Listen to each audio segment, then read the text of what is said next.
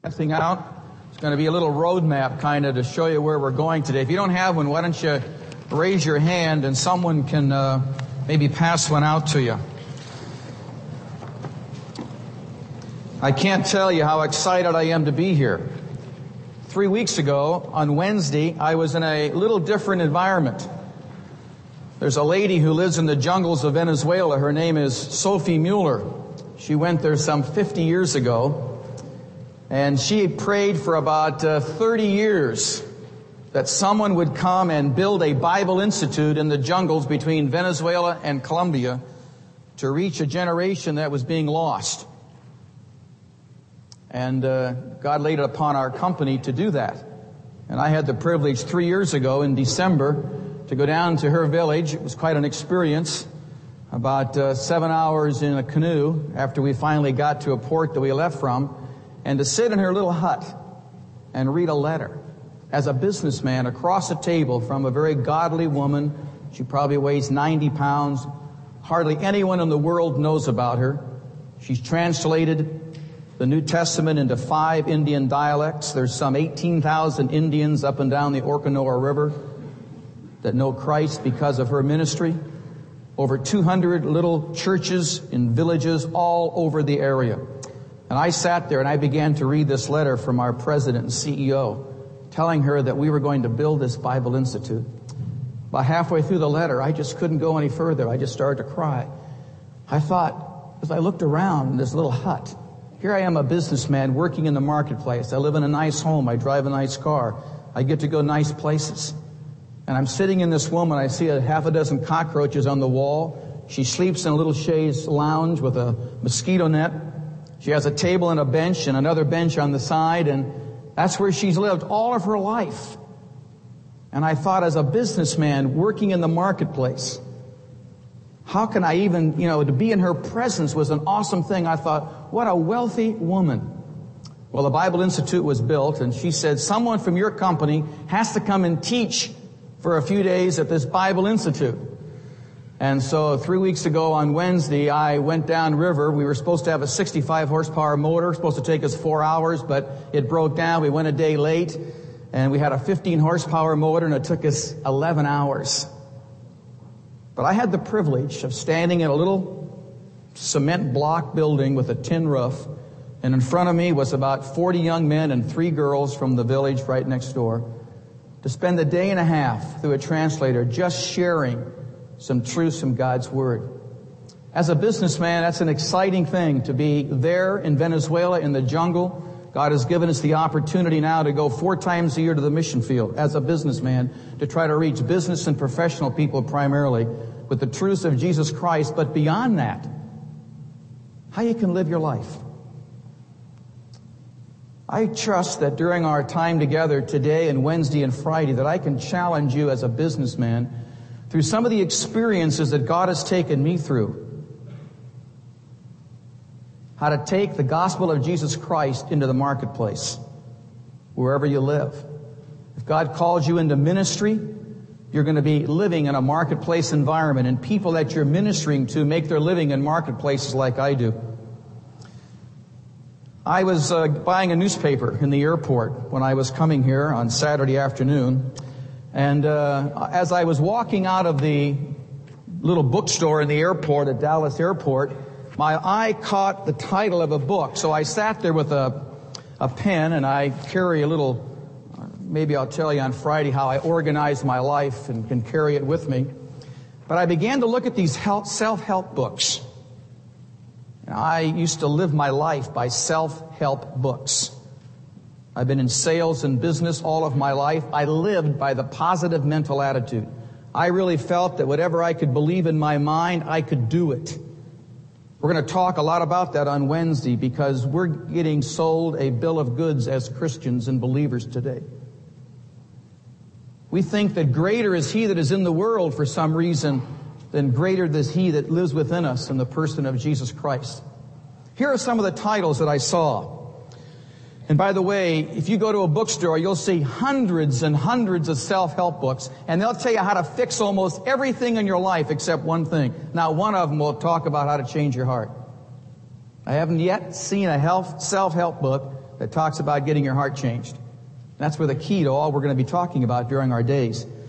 But one is one that every time you turn on the TV set, you see an infomercial with Tony Robbins and his quarterback friend talking about unlimited power.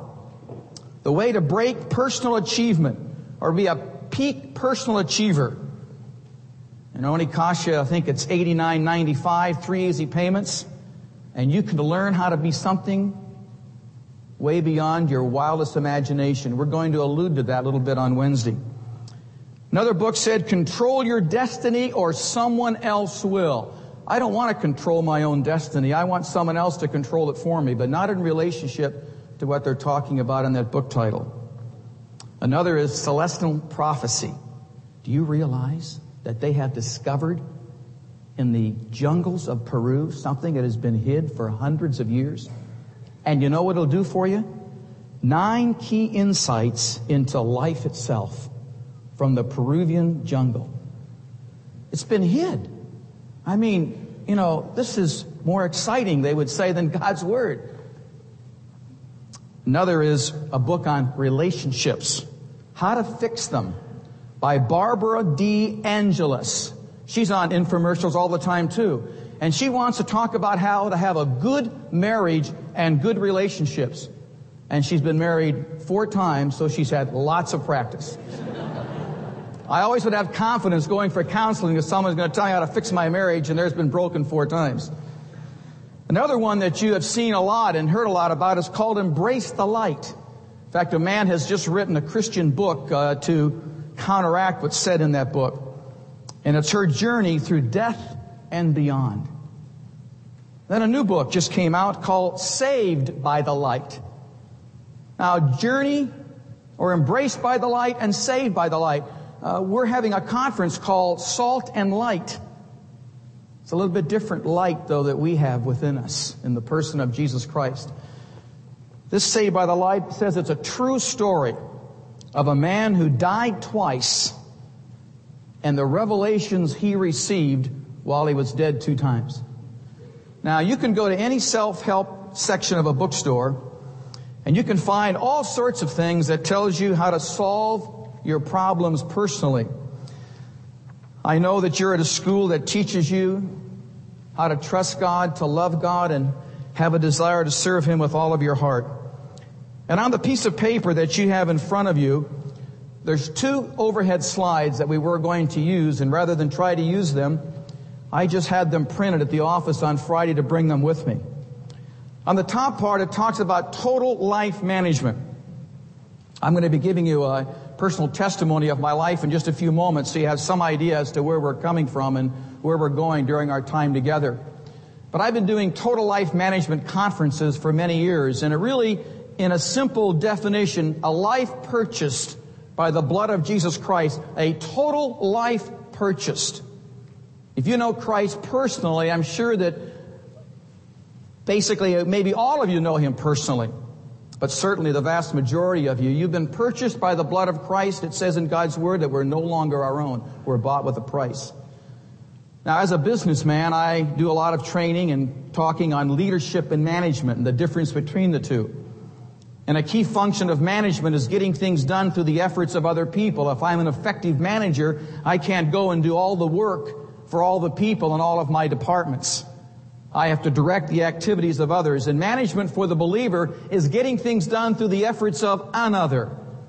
Very God wants to work through our lives to get the job done that He has called us to do. It's very difficult for us to lay our hands off because I've been a performance, activity, goal setting, statistical, living businessman for a lot of years. And I've learned something in the last three years that's radically changed my life and the way I view business and the way I view my own personal life. As you look at that total life management picture, you see there's uh, five symbols. In the left-hand corner, that happens to be a compass. Over on the right side is a globe which talks about maps. Those are the two key things that you need in your spiritual journey through life, a compass and maps. Compass, of course, is God's Word. A compass is an instrument for giving direction. A compass is correct any place in the world if you know how to read it. But you also know that if you're following a compass and the longitude and latitudes and all the degree stuff, I can't read a compass. My son had one. He went with me in the jungle and he was showing us how it was accurate even though we didn't know where we were, we know where, where we were north, east, south, and west. But you know something? If your compass is set here and you just turn it just a slight degree, just a little teeny bit off, not very much, and you begin going in the wrong direction and you keep traveling long enough, you'll be hundreds and thousands of miles from where you ever intended to be.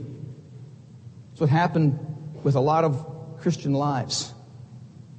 They accept Christ as their Savior. They want Him to be Lord of their lives. They begin the journey to discover what it is God wants them to do with their lives, but all of a sudden little detours start taking place.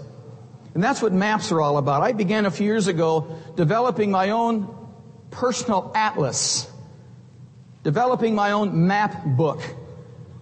Now we're told in scripture to, you know, forget the past and press on to the future. But I think it's important not to dwell upon the negatives of the past, but to look at the past and see God's faithfulness. I'm going to share with you in a few moments part of my map book. I want to challenge you as we go through these days to develop a map book. We're going to talk on Friday and give you two pages of material on how to live your life beyond good intentions. I find in our business, people set objectives of the things they want to accomplish and do. I'll be in Anaheim tonight doing a training session. I'll be talking about this various, very, this same subject. Living beyond good intentions, putting action to what you say you're going to do. Like, someday I'm going to start exercising. Now, for younger people like yourself, that's no big deal, but uh, I love to exercise. I do it at least five times a week, but some of my friends say, you know, someday I'm going to start doing that. Or someday I'm going to go on a diet, or someday I'm going to start having a quiet time, or someday I'm going to do this. Always it's someday. We want to talk about moving beyond that aspect but developing a map book. Then we have three other symbols. We're going to talk about those on Friday also. We talk about a calendar and a clock. We talk about a checkbook.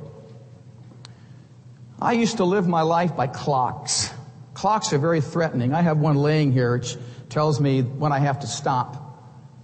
If I had a calendar up here, you'd get probably very bored because it would take a lot longer to go through a calendar than to go through a clock clocks are kind of threatening. I discovered that it's much better to build our lives on calendars because we're going to talk about things that are valuable, priorities, how to set objectives, how to be the person that God wants us to be, how to plan your week or your month so that the things that need to be accomplished during that period of time are accomplished because you can't do them every day. You can't spend the time with God that you want to spend every single day. And the devil likes to come and tell us, you know, you're not really a very good Christian. You went through this whole day and hardly talked to him. But it's a very unusual day today because maybe you had classes all day and you had an athletic event and one thing and another. But boy, you have said on Wednesday, you got some time put aside just to spend with him. And you can look back on your calendar and be able to see your life is really being handled in a way that God would be pleased with it. So we want to talk about calendars and clocks, and then we want to talk about checkbooks. I'm going to want to challenge you about that.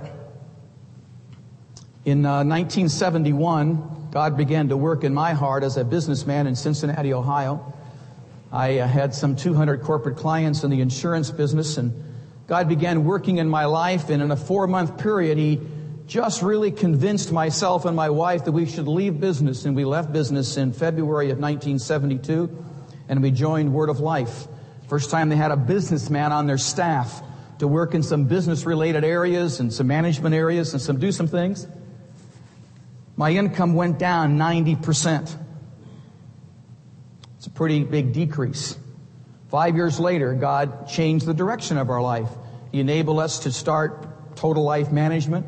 We began a travel company, began doing some things in the business field. Then in 1985, the opportunity to begin a company that I am still with called Premier Designs that we'll talk more about as we go along. And God took us from business into ministry, took us out of ministry to a certain extent into business, and then recently more back into ministry also along with business. But I wrote in my Bible, in the very front part of it, many, many years ago, and I'm getting ready to change Bibles because it's fallen apart. It's great to have a Bible that's falling apart.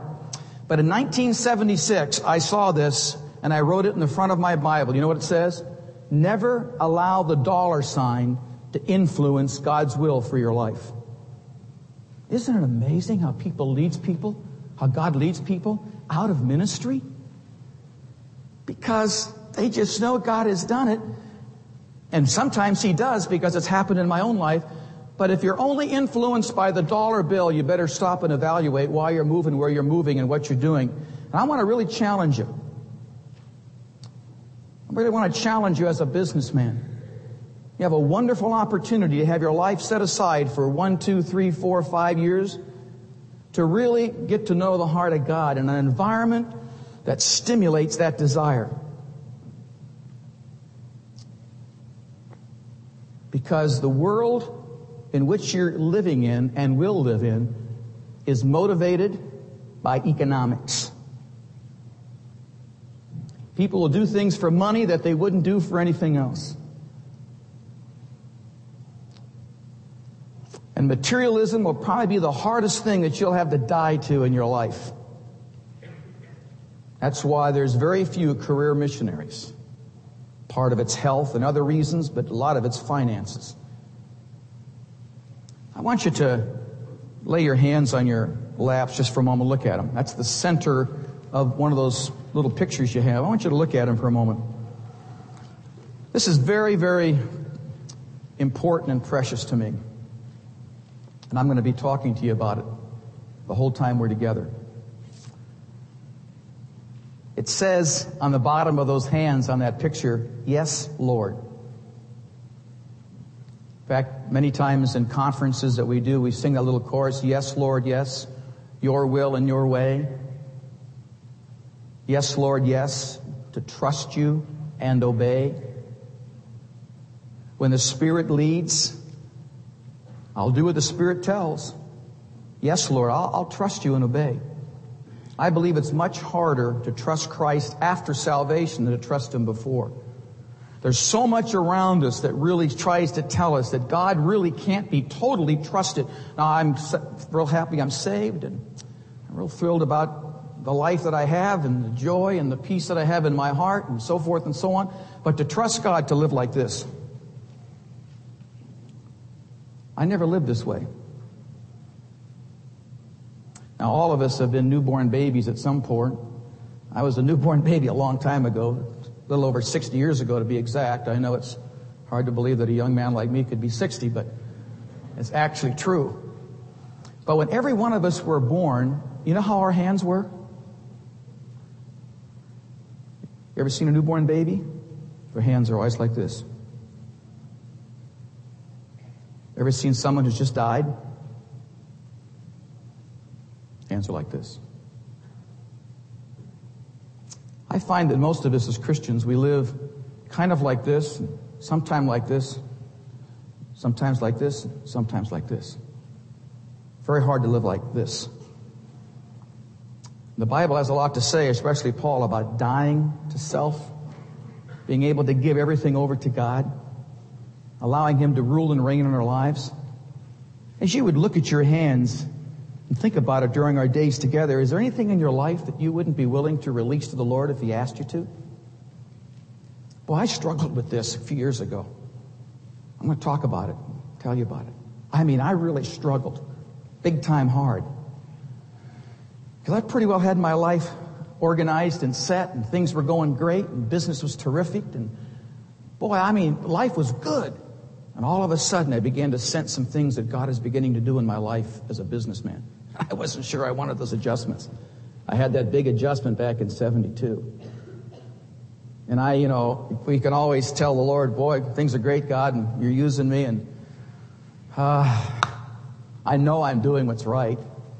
I just know I'm doing what's right. We keep convincing ourselves we know we're doing what's right, but there's just that still small voice within that seems to say to us, Trust me.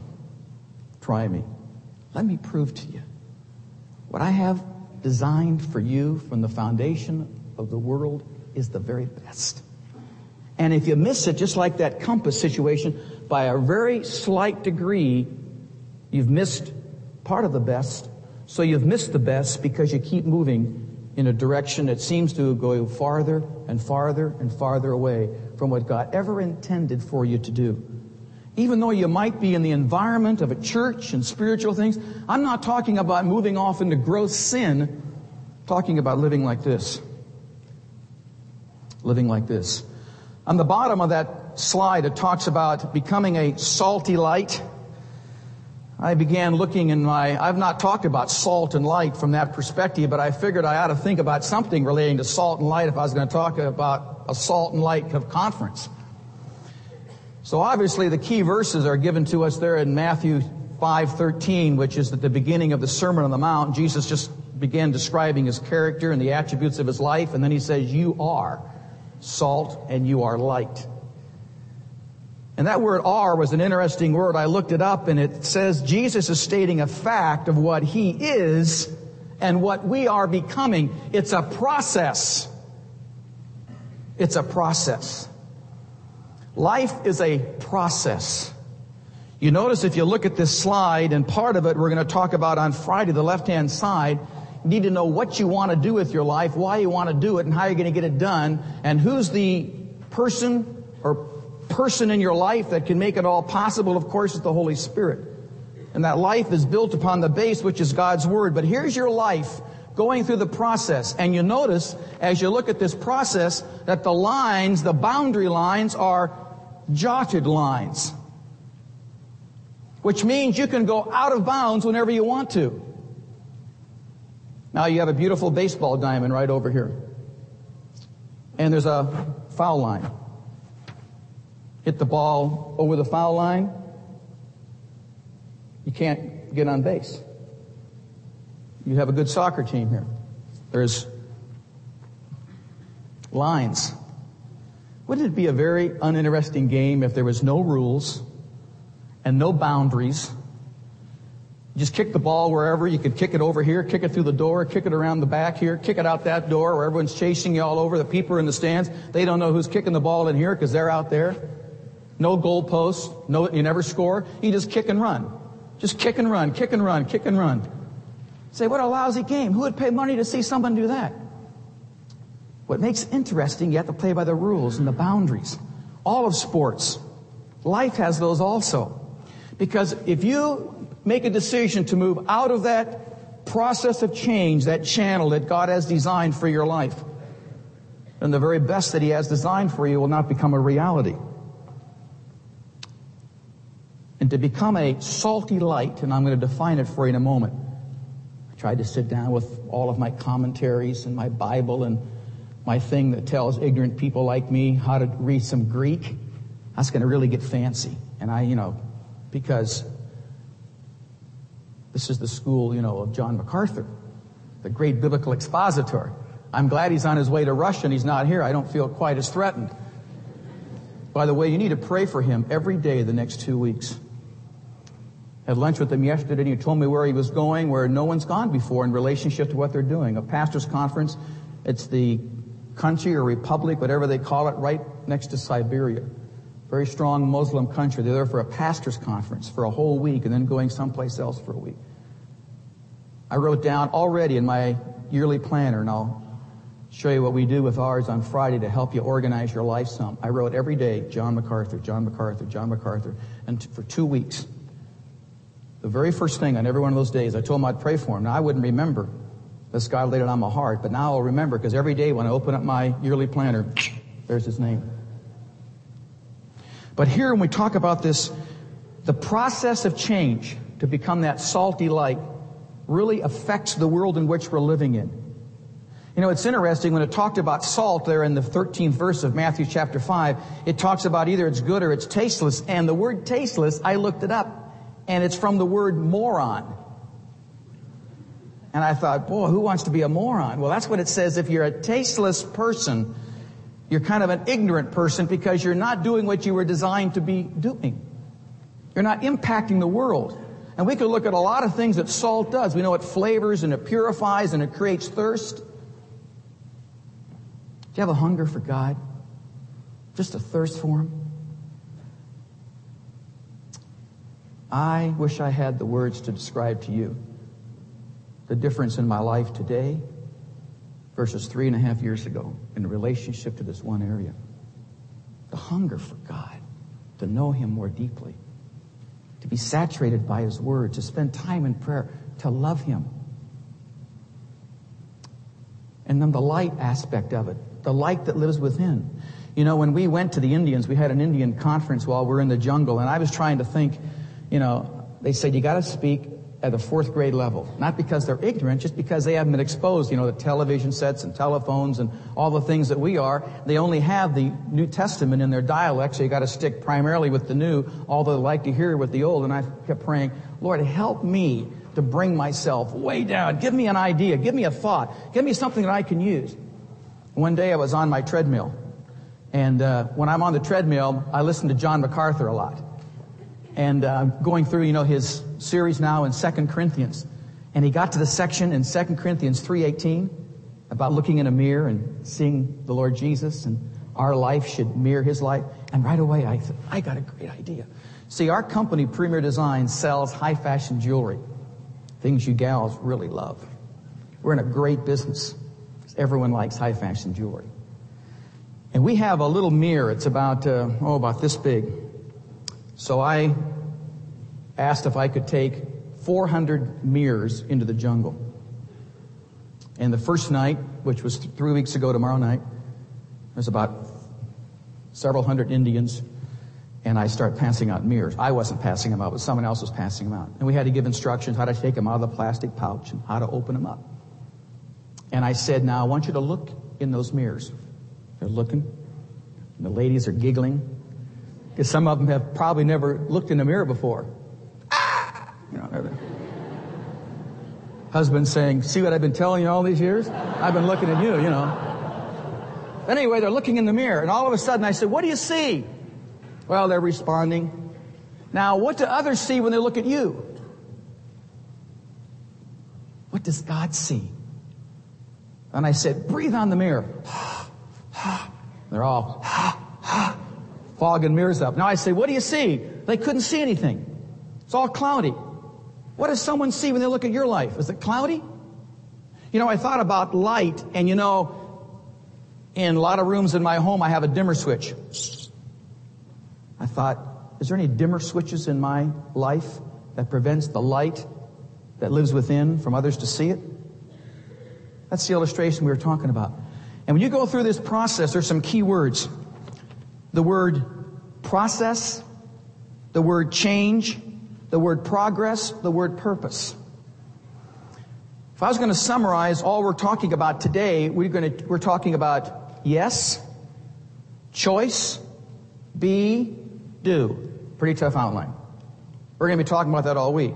Choice, yes, be, do to be the person God wants us to be, to do the things God wants us to do by making the choices, and the first choice is to live our lives, yes, Lord, just like this.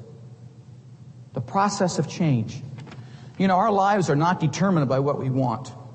I'm a very objective person as far as setting objectives for my own life. Personally, corporately, family wise, I have lots of objectives that I'm working towards. But our lives are not determined by what we want or the objectives that we set. Our whole direction of our life is determined by choices. You make a choice whether you stay in that channel or not or you move out of it. I have to make that choice every day. Integrity in the marketplace is something that's not very prevalent. You have to look for it. Unfortunately, even in the church today, in many cases, the integrity is not there. Choices. Very, very important and critical in our walk with God. To be salty lights are the choices that we make every day.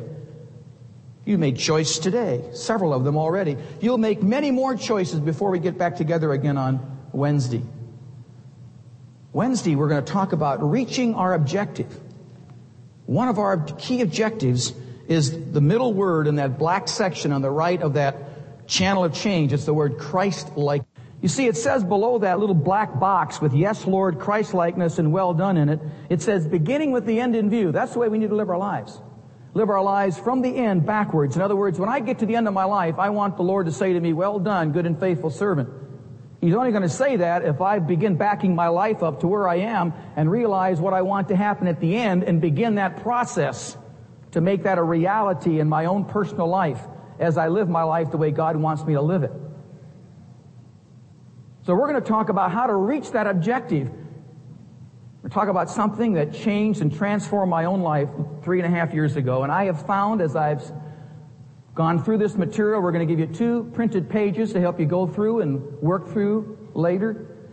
It's the number one problem in our lives today. How we think. How we think. Either we think with the mind of Christ or we think with the mind of the flesh. And all day long, as a businessman working in the marketplace, I have to toy with what I'm going to think with. And I want to think with the mind of Christ. I want to make that progress that God wants me to make to fulfill His purpose. And of course, we know what that purpose is. It says in Romans 8, 28 and 29 that, you know, everything that happens in our lives is for God's, for our good that we might be conformed to the image of Jesus Christ, that we might be the people that God has saved us to be, that we might be the salt and the light in a dark world as we live our lives. But we have to live within the boundaries.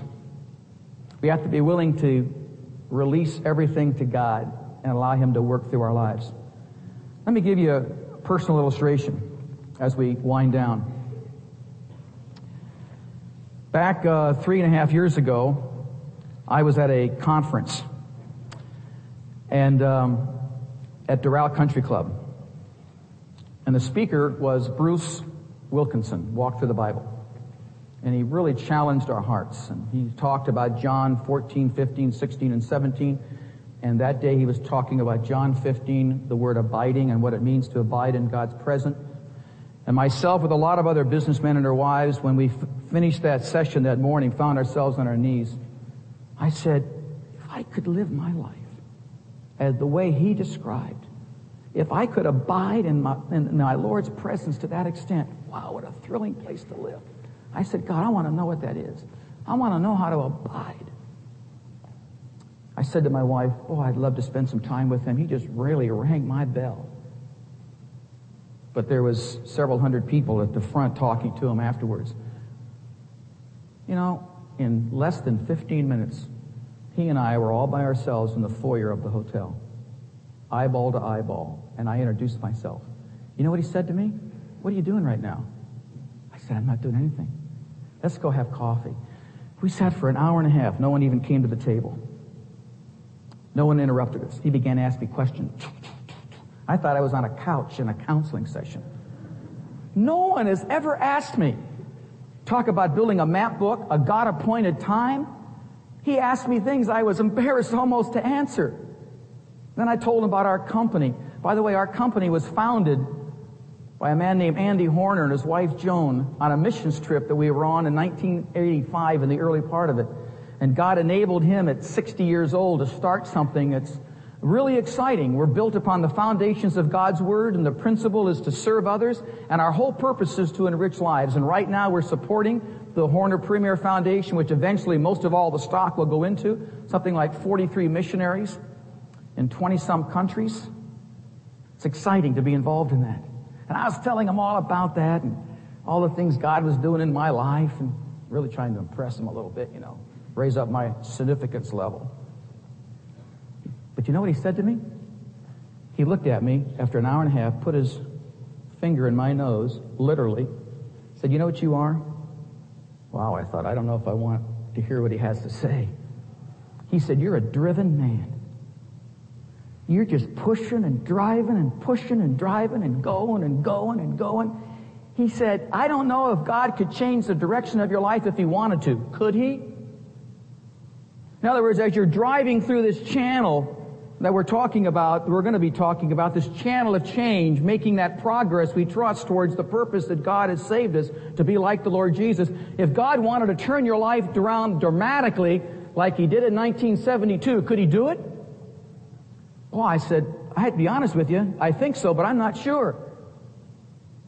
He said, let's meet tomorrow. I want to talk about what happened in my life. Then he began to tell me a transition he went through. And you know what he challenged me to do? He said, I want to give you a challenge. I'll give you the same challenge.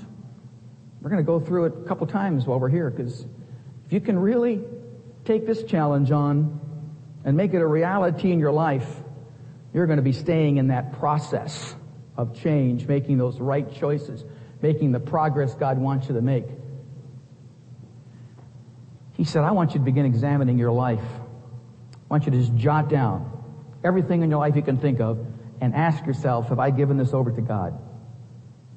Start with your personal life, your dreams, desires, gifts, talents, abilities, your family, your wife, your sons, your grandchildren, your daughter-in-laws, your business, your ministry, everything. He said, don't push it. took me an hour, year and a half to get to the point where everything was released to him. I began the process. Was it hard? Boy, I spent about four months on the word abide. I filled a whole notebook. Began to work, spending more time in God's word, asking the Spirit of God to search my heart to see if there's anything in my life that ought not to be there. Boy, I had to go to my wife, went to my kids, I went to others. I just was really making some progress. After a year and a half, I felt I could do what he asked me to do, take a piece of paper and write the word yes on it and send it to him in Atlanta when I got to that point. But there was one thing that I wasn't honest to God about. Couldn't release my company. I had a sense that God wanted me more in ministry. He wanted me doing more of this and on the mission field and churches and men's groups and couples retreats and etc. and so forth. And I didn't know I couldn't do both. And man, our company's so great and we support missions and we're enriching people's lives. And I knew God would not move me out of that and I couldn't release it. One day I, my prayer time, I released it. By the afternoon, I took it back. Next day, I released it, took it back. Finally, the Lord woke me up one day about 3.30 in the morning, and I was there in my office, and I was praying, and tears pouring down my cheeks. I said, God, here, it's all yours. I don't know what's going to happen. I'm scared. But it's yours. Four days later, my friend of 20 some years, CEO and president of Premier Designs said, come into my office and close the door. One of those close the door type things, you know, where you, what's going on? He said, sit down, I want to talk to you. I sat down and he said to me, first words he said, I'm tired of being the Holy Spirit in your life. Okay. He said, I'm tired every time I want to go do something or go speak someplace, you got to say, can I go? And then I got to decide, well, how will it affect the rest of the management team? And he said, uh, Premier Designs is preventing God from doing with your life what he wants to do. And I don't want it to continue. It's got to stop. I thought, oh, Lord, don't tell me. And I started to cry. I just had tears pouring out of my eyes. I said, Lord, I want what you want, but I didn't think you'd take this away. But I still didn't want to take it back. But then he said to me, we got to find out a way you can do both. And about two months later, he presented me with a contract where it said that no cut in salary, no cut in benefits. I could have three months out of every year, 25%, just to use as God would direct. Whether it's here at Master's College, whether it's in the jungles of Venezuela, or a businessmen's conference in Buenos Aires, or a church someplace, I can just say, here's where I'm going, and he says, fine. 25. You know what I would have missed if I wouldn't have been willing to do this? God's best. The best of both worlds. I'm in the marketplace. I love it. I love to buy and sell, make profit, love to give, love to be involved in people's lives. I love this more. Love this more. Love God's word more. Love ministry more. To be able to do both. I ran across something on the plane as I was coming here. It's written by a Scottish pastor, George MacDonald. And he said, man finds it hard to get what he wants because he does not want the best. We find it hard to get what we want because we don't want the best. God finds it hard to give because he would give the best and man will not take it when man will not take it. You want the best? You have to do this before you'll ever find the best. God never reveals his best until we're willing to do his best without ever knowing what his best is. That's why it was so hard. I, I, I didn't want God to move me out of the marketplace.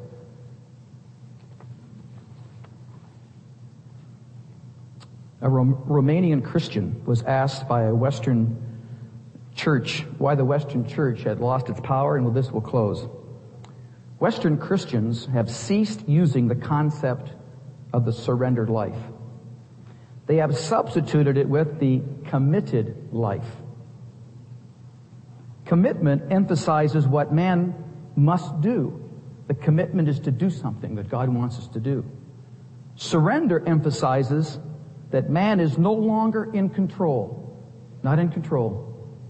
No longer in control. God rules in the heart of man. It's now his responsibility to make us like Jesus Christ. You know that verse, and I looked it up in the Amplified New Testament this morning as I was going through some things in God's Word. Uh, I was going to read it in the King James Version I have here, but Luke 9, 23 and 24 it says, And he said to all, If any man wills to come after me, let him deny himself, that is, disown himself, forget, lose sight of himself and his own interests, refuse to give up himself and take up his cross and follow me. That is, cleave steadfastly to me. Conform wholly to my example, the example that Jesus left for us in living and if need be, in dying. Is that what you would want for your life? I don't know and you don't know where the end of your life is going to find you. Whether it's in ministry, whether it's in business, whether it's in ministry as a wife and mother, or whether it's as a wife and mother of a business person, only God knows. And He only tells us what He wants us to do a day at a time. He doesn't project in the future. That's why we have to trust Him for each day. And my challenge as we close now for you this day, would you be willing to begin the process of this? The process of this. Yes, Lord. I want what you want with no amendments and reservations and conditions. It'll take time. But once it becomes a reality in your life, your life will never be the same. Let's pray. Father, we're thankful this morning for the joy we have in our hearts because we know you personally and our sins have been forgiven and we're on our way to heaven.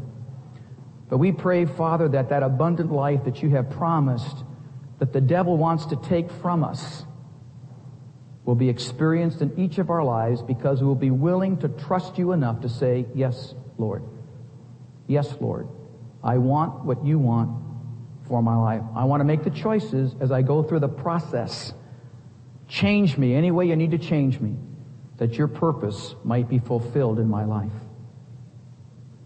And we'll be careful for all we accomplish to give you the praise and the glory for we ask it in Jesus' name. Amen. Thank you. We'll see you Wednesday.